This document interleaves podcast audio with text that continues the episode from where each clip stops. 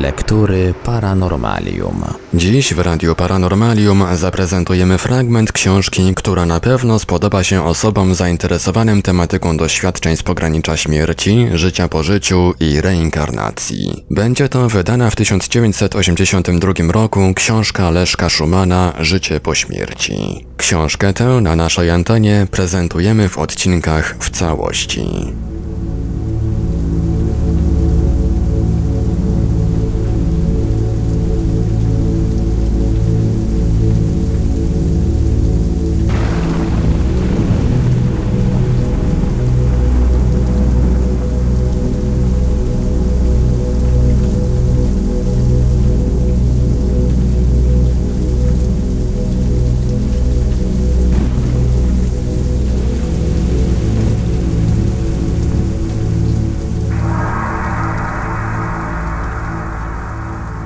Arigo.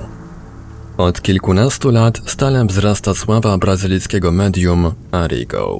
Wstępuje w niego duch przed pół wiekiem zmarłego niemieckiego chirurga, który najbardziej skomplikowane operacje przeprowadza bezkrwawo, aseptycznie, bezboleśnie i błyskawicznie przy pomocy najprymitywniejszych narzędzi. O Arigo w prasie zagranicznej napisano już setki artykułów, zrobiono z nim liczne filmy i wydano na jego temat kilka książek. Doktor Fritz, bo tak się nazywa duch wstępujący w Brazylijczyka, twierdzi, że do pomocy ma cały szereg specjalistów z zaświatów. I rzeczywiście, podczas operacji słychać głosy fachowych komentarzy po japońsku, niemiecku, hiszpańsku i francusku. Medium natomiast zna tylko język portugalski. Arrigo sam jest skromnym pracownikiem fizycznym.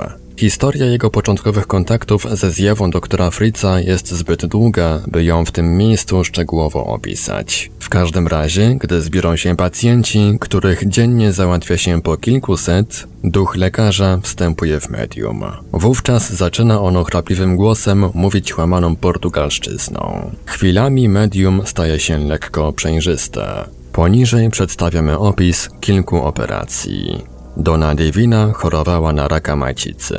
Była u kilku lekarzy w São Paulo i w Rio de Janeiro, a w końcu mąż posłał ją na kurację do USA, lecz i tam nikt jej nie pomógł. Wówczas poradzono jej, aby się udała do Arigo do Congonias. Gdy weszła do pokoju, w którym ordynowało medium, duch lekarza zawołał. Tu mamy poważny wypadek. Należy bezzwłocznie przeprowadzić operację. W ciągu kilku minut usunięto chorą tkankę. Wypocząwszy po operacji przez kilkanaście minut, pacjentka pojechała do domu, a nawrót choroby już nie nastąpił. Mąż cudownie wyleczony chciał ofiarować medium honorarium w wysokości miliona cruzeiros, jednak ono odmówiło przyjęcia pieniędzy. Profesor Rizzini opisuje w brazylijskim tygodniku Etika Extra w numerze z 7 września 1963 roku następujący wypadek. W 1963 roku medium Arigo odwiedziły następujące osobistości. Dr Henry Puckeridge, dyrektor firmy Intellectron Corporation w Nowym Jorku, współpracownik Instytutu Parapsychologicznego wraz z prezydentem Bulk Research Corporation. Pan Puckeridge, pod wpływem wrażenia niesamowitych operacji dokonywanych na oczach wielu widzów, postanowił poddać się zabiegowi chirurgicznemu. Wszedłszy do pokoju, gdzie urzędował duch lekarza w ciele medium, dr Puckeridge powiedział Panie doktorze, może pan zechce zbadać moje oczy.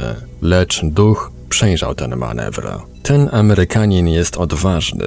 Dajcie mi go tu bliżej, rzekło medium chrapliwym niemieckim akcentem. Ja temu uczonemu pokażę, co potrafi lekarz z zaświatów.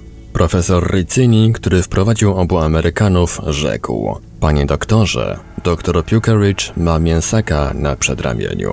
Wiem, wiem, ja jemu pokażę coś, czego on w swojej ojczyźnie nie zobaczy. Zainstalowano różne elektroniczne aparaty, aby później zrobić kilka testów. Tymczasem medium odchyliło rękaw Amerykanina, oglądając chore przedramię, po czym zwróciło się do obecnych pacjentów, kto mi pożyczy scyzoryk. Należy dodać, że przed godziną policja zabrała wszystkie instrumenty chirurgiczne, jako że operacje odbywały się rzekomo nielegalnie. Medium wzięło scyzoryk z nierdzewnej stali. Głębokie cięcie, trysnęło trochę krwi. Doktor Pukeridge bez słowa, ale z ogromnym zainteresowaniem przyglądał się operacji. Dalszy ciąg odbył się już błyskawicznie. Medium naciskało przed ramię tu i tam. Po chwili z rany wyskoczył kawałek krwawego mięsa, i już było po wszystkim. Po kilku godzinach rana była już dawno zagojona, profesor Rizzini odwiedził obu Amerykanów w hotelu. Panie doktorze Pinkeridge, spytał profesor Rizzini, czy pan od dawna miał już tego mięsaka? Od ośmiu lat jestem pod stałą obserwacją lekarzy, odparł doktor Pukeridge. A dlaczego pana dotąd nie operowano? Mięsak dotyka ważnego nerwu, a jego uszkodzenie mogłoby spowodować paraliż ręki. Jak długo trwałaby taka operacja w szpitalu? Około 15 minut. A jak długo operował pana Arigo? Około 20 sekund. Poczuł pan ból? Z początku czułem ucisk, jakby ktoś wciskał w ramię niewidzialny palec. I to było wszystko. A teraz już niczego nie czuję.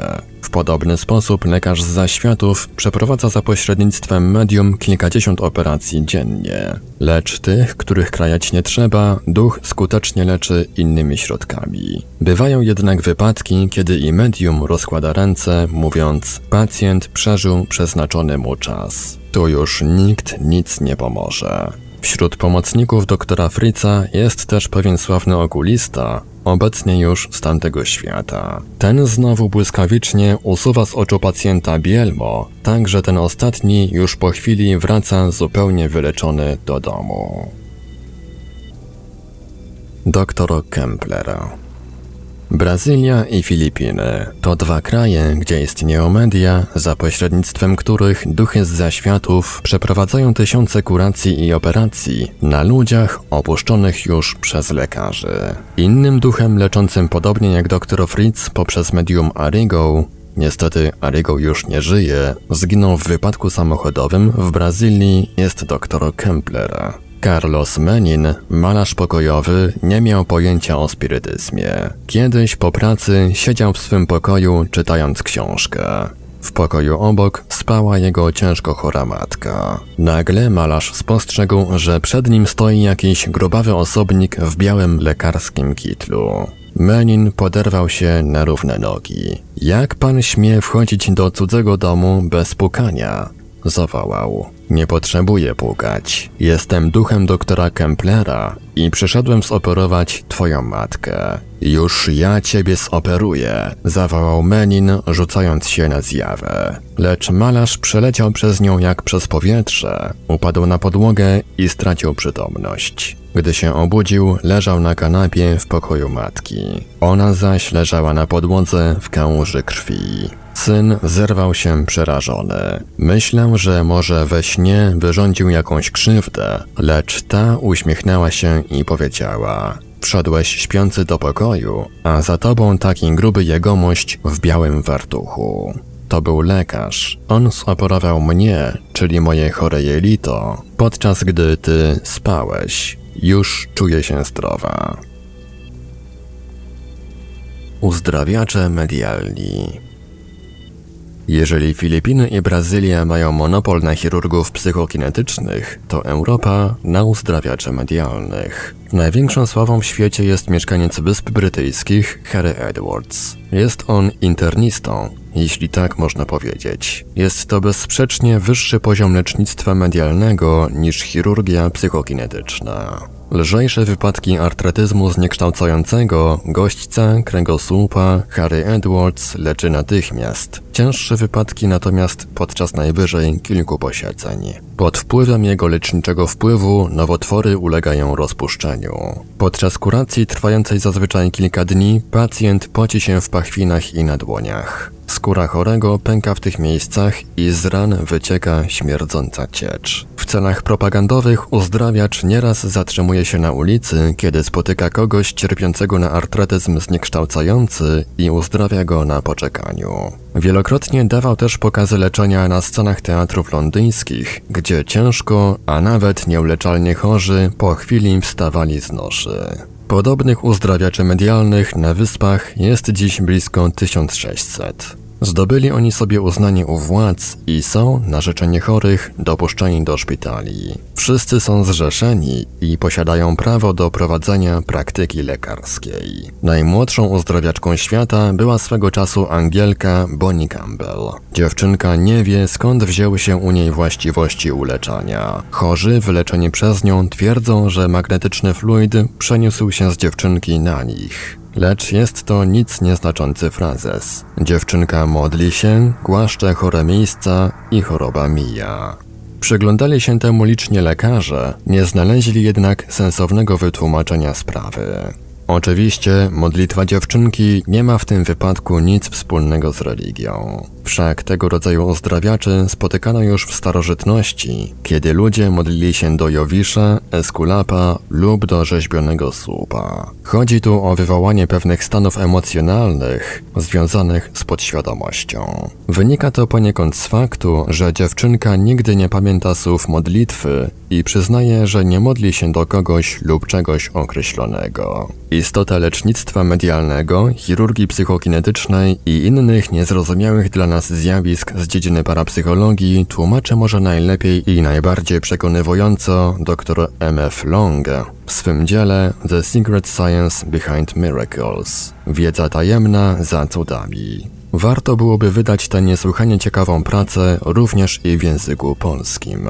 Czuję, że osoba będąca przede mną potrzebuje pomocy. Mówi dziewczynka zapytana w jaki sposób pomaga chorym. Gorąca modlitwa wybucha z mego serca. Słów nigdy nie pamiętam. Zawsze są inne. Kiedy mnie w szkole chłopcy próbują nabrać i mówią, że czują się niedobrze, zawsze wiem, kiedy jest to kawał.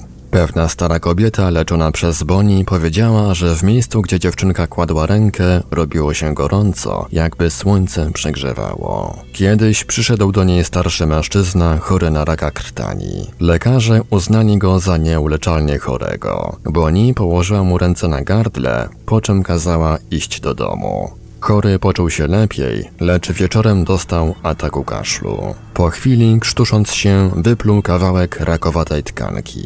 Minęło kilka lat i żyje on nadal, chociaż zdaniem lekarzy pozostało mu niewiele dni. Możliwe, że Boni przejęła jakoś swe zdolności po ojcu, znanym uzdrawiaczu. Pewnego dnia do ojca przyszła znajoma, narzekająca od dawna na bóle w plecach. Spróbuję panią wyleczyć, zaofiarowała się Boni. Położyła chorej ręce na plecach i zamknąwszy oczy, usilnie pomyślała nad uleczeniem starszej pani. Nagle poczułam się zdrowa, powiedziała chora i wszyscy byli zaskoczeni wynikiem eksperymentu.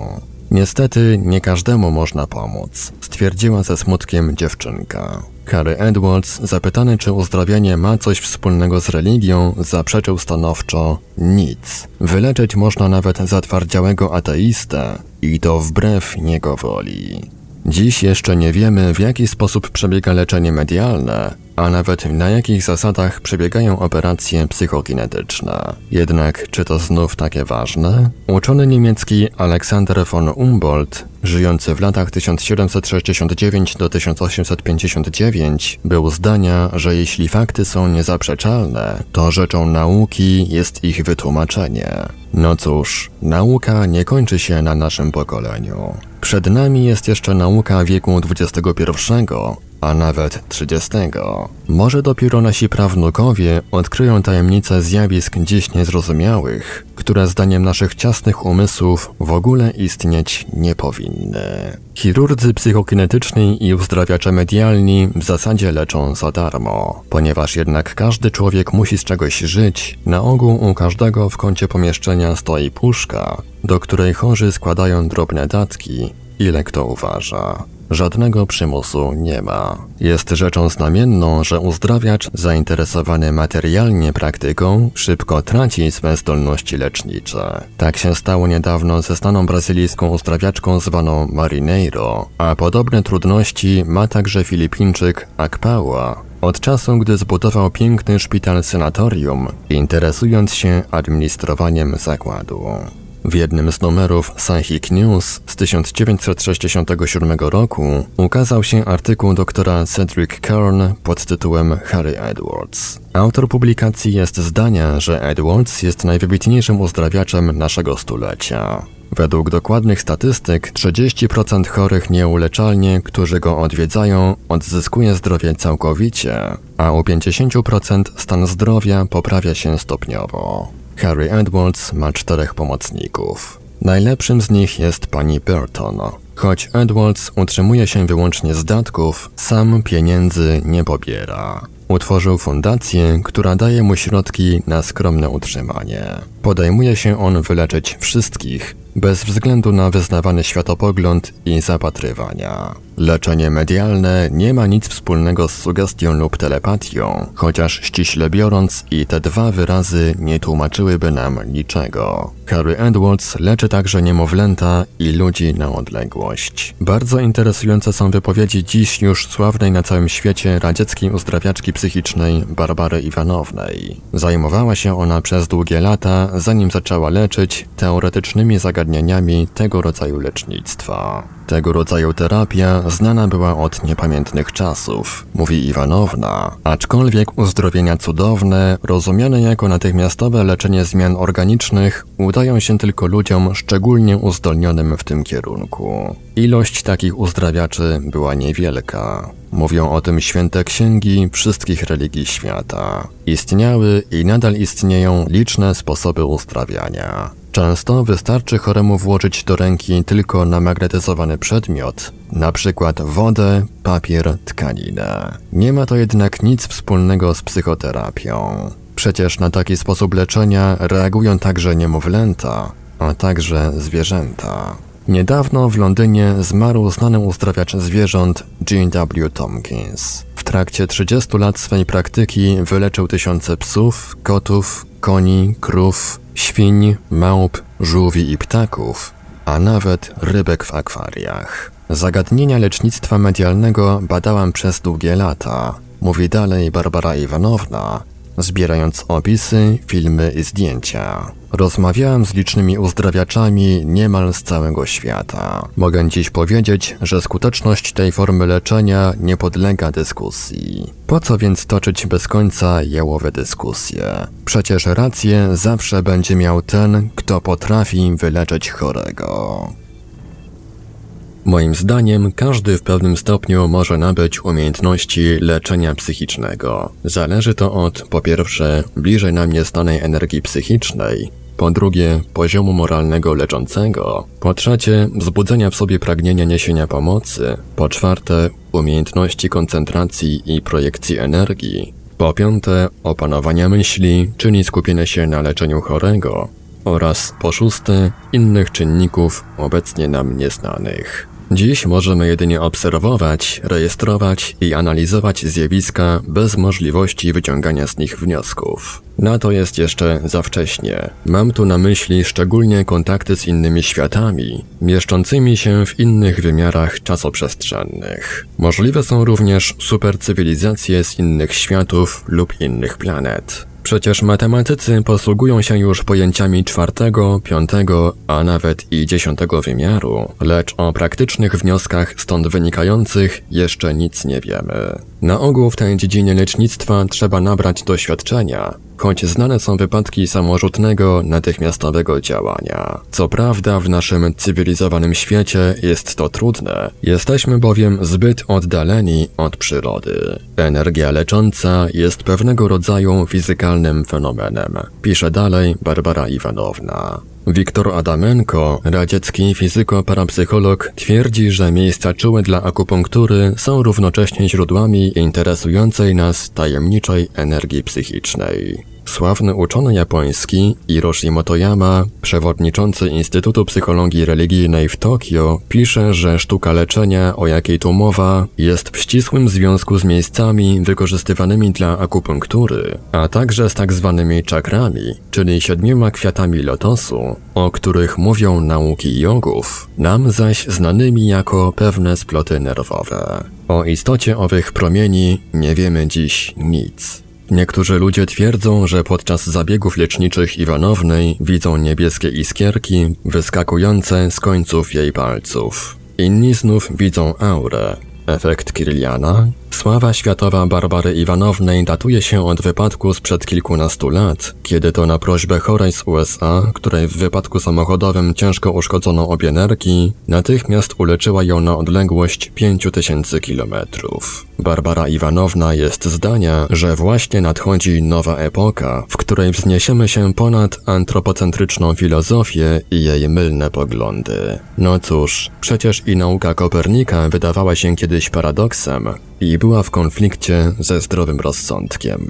Możliwe, że to, co dziś wydaje się nam niezgodne ze zdrowym rozsądkiem, jest pierwszym krokiem do rewolucyjnej zmiany naszych poglądów na świat. Pod tym względem uczeni powinni iść na szeroką współpracę bez żadnych ideologicznych uprzedzeń w celu zbliżenia się do poznania istoty świata.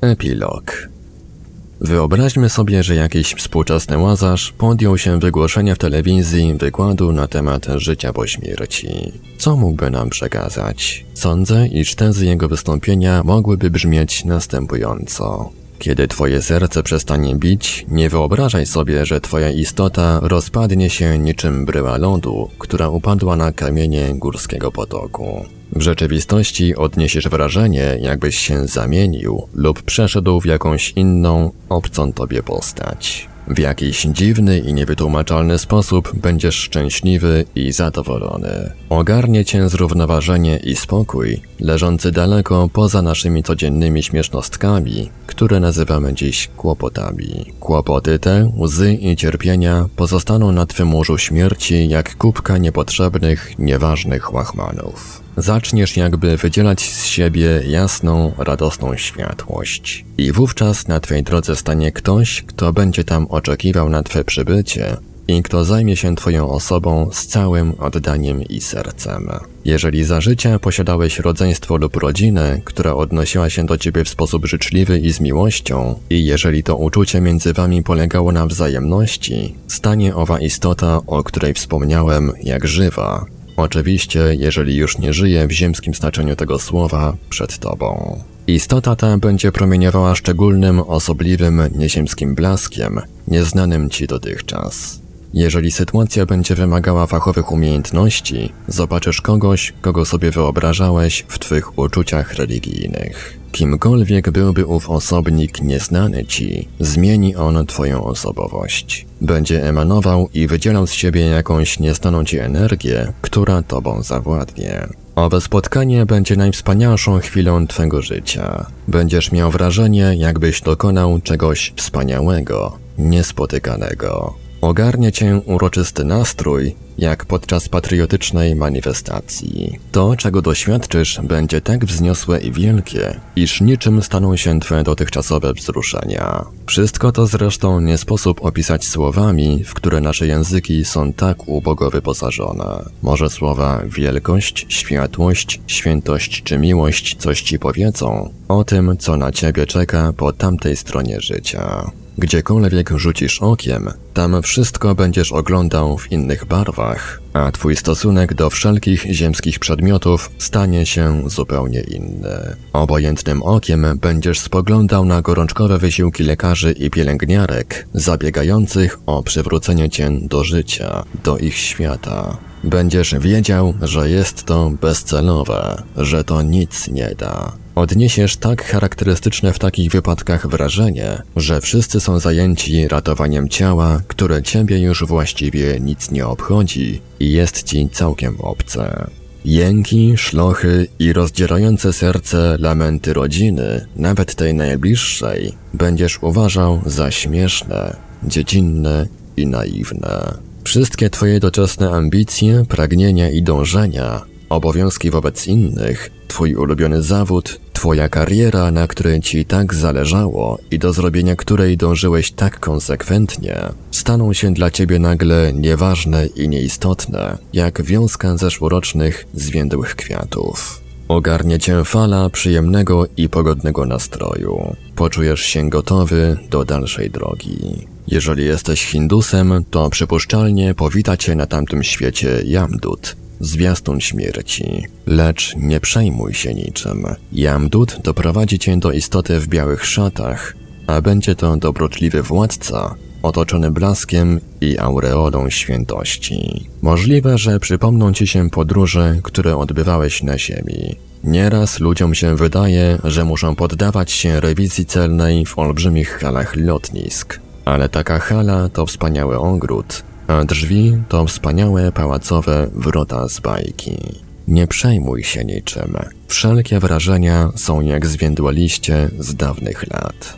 Niebawem widok ten stanie się bardziej jasny, przejrzysty i wyraźny, konkretny i precyzyjny. Oczy otworzą ci się na niejedno zagadnienie, które za życia ziemskiego było niejasne i zajmowało ci wiele czasu. Niebawem nauczysz się rozumieć więcej niż to się zdarzyło przez całe twoje życie. Z przyjemnością będziesz wchłaniał w siebie nową, nieznaną wiedzę, aż do następnego. Niektórzy czytelnicy spytają, a jak wyglądają następne pierwsze stopnie tego nowego, tajemniczego życia po naszej doczesnej śmierci? Nowoczesny łazarz wzruszy na to ramionami i zwróci się do swego audytorium. Tego nie wolno dziś jeszcze nikomu powiedzieć. Każdy z Was, drodzy słuchacze i widzowie, ma swój osobisty, własny paszport o szczególnych uprawnieniach i dający każdemu różnorakie możliwości. Ale wiedza ta w obecnym stadium naszego życia jest dla naszej świadomości na razie zamknięta. No cóż, drodzy telewidzowie, pora na refleksję. Słowa, których wysłuchaliście, mam nadzieję z uwagą, mówili wam już i inni mądrzy ludzie. Myślę więc, że postąpicie mądrze, słuchając także z uwagą słów, które nam szepnie do ucha ktoś w chwili naszej śmierci.